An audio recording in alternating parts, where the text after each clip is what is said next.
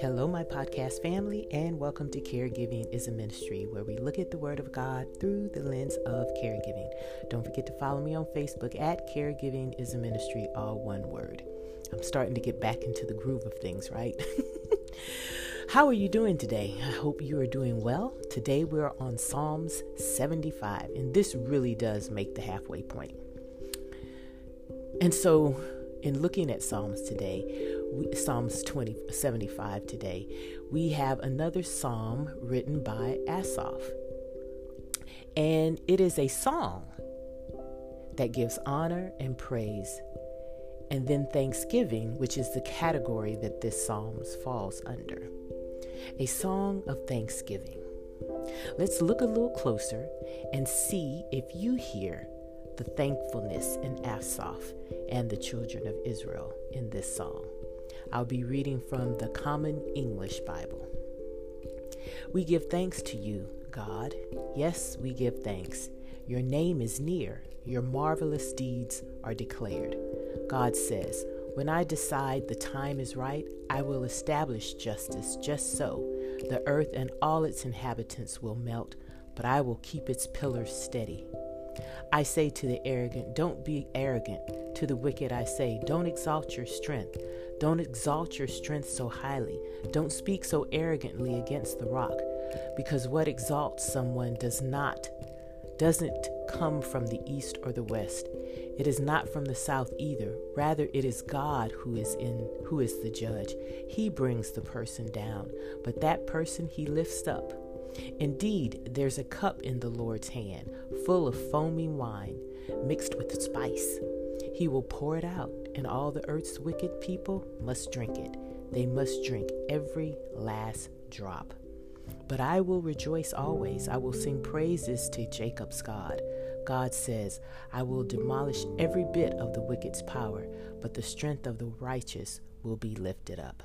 What do you think? Is it a song of thanksgiving? Yes because it really begins with it, right?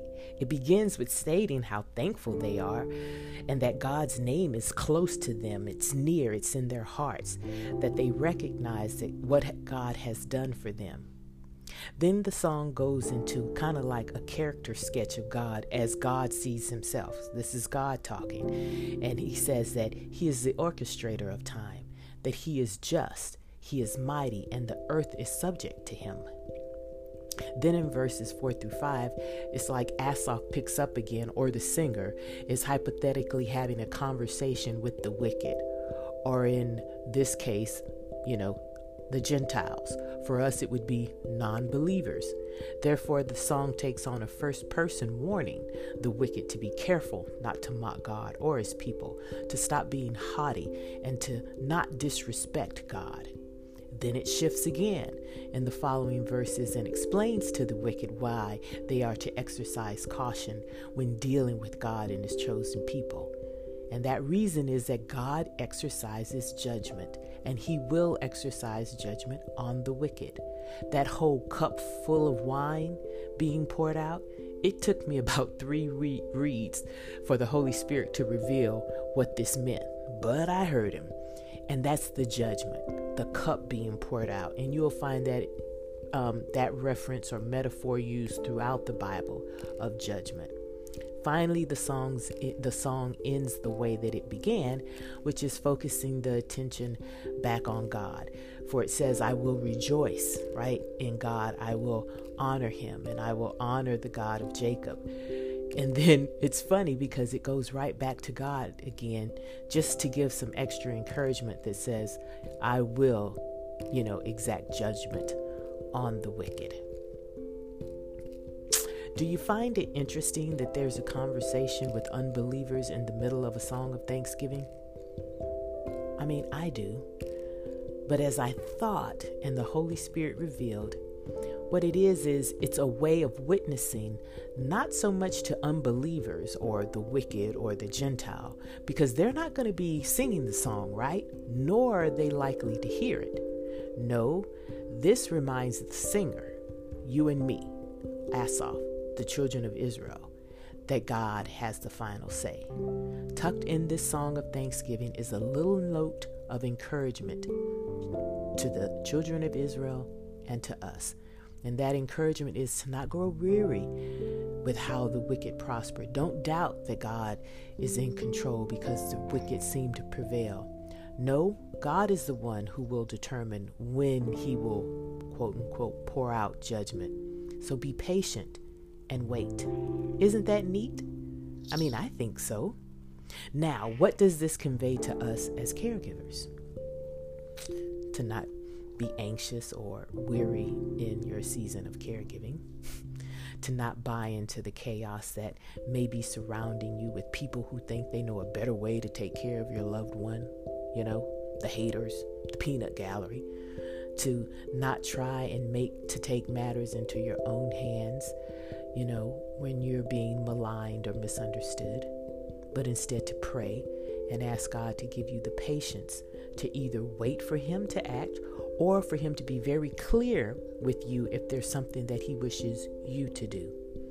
But you humble yourself before Him, acknowledging Him for the God that He is, you know, that He's been, that He's been to you and perhaps to your family, and the God that He continues to be to you. You see, the God you serve is the same God yesterday, today, and tomorrow, which means you can count on Him. And if He's brought you this far, He will carry you to the end. He is the God who has never left you, nor will He. And He's not going to allow you to leave Him. You're with Him. Y'all are a couple now. you serve a God who is head over heels in love with you. He loves you. So allow Him to show you how much He loves you in this season. And rejoice in Him, knowing that He does have the final say. And rest in that. Let's pray. Oh, Jehovah Jireh, Jehovah Shalom, our provider, Elohim Adonai, we come before you with thanksgiving thanking you for being the same God yesterday, today, and tomorrow. The God that we can count on, the God who has bridged the gap for us so that we can come to you and call you Father. Thank you for making a way for us. Thank you for strengthening us to handle this season of caring for our loved one.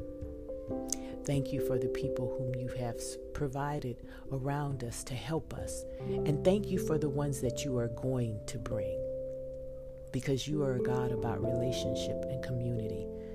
And so, Father, I ask that you provide the caregivers right now a community of people that they can rely on, trust, and who will support them and help them through this season. But let them not mistake the help that is being provided by others, that it is coming from them, but that it is coming from you, our sustainer, our healer our ever present God.